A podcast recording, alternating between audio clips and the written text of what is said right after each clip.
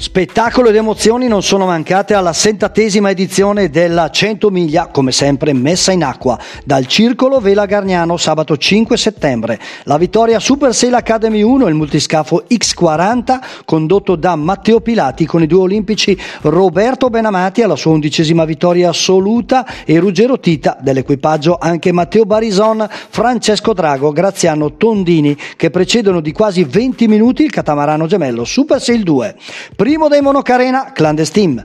70 anni or sono il vincitore Airone impiegò 20 ore. Quest'anno il primo ha girato il lago in 6 ore 42 minuti 19 secondi.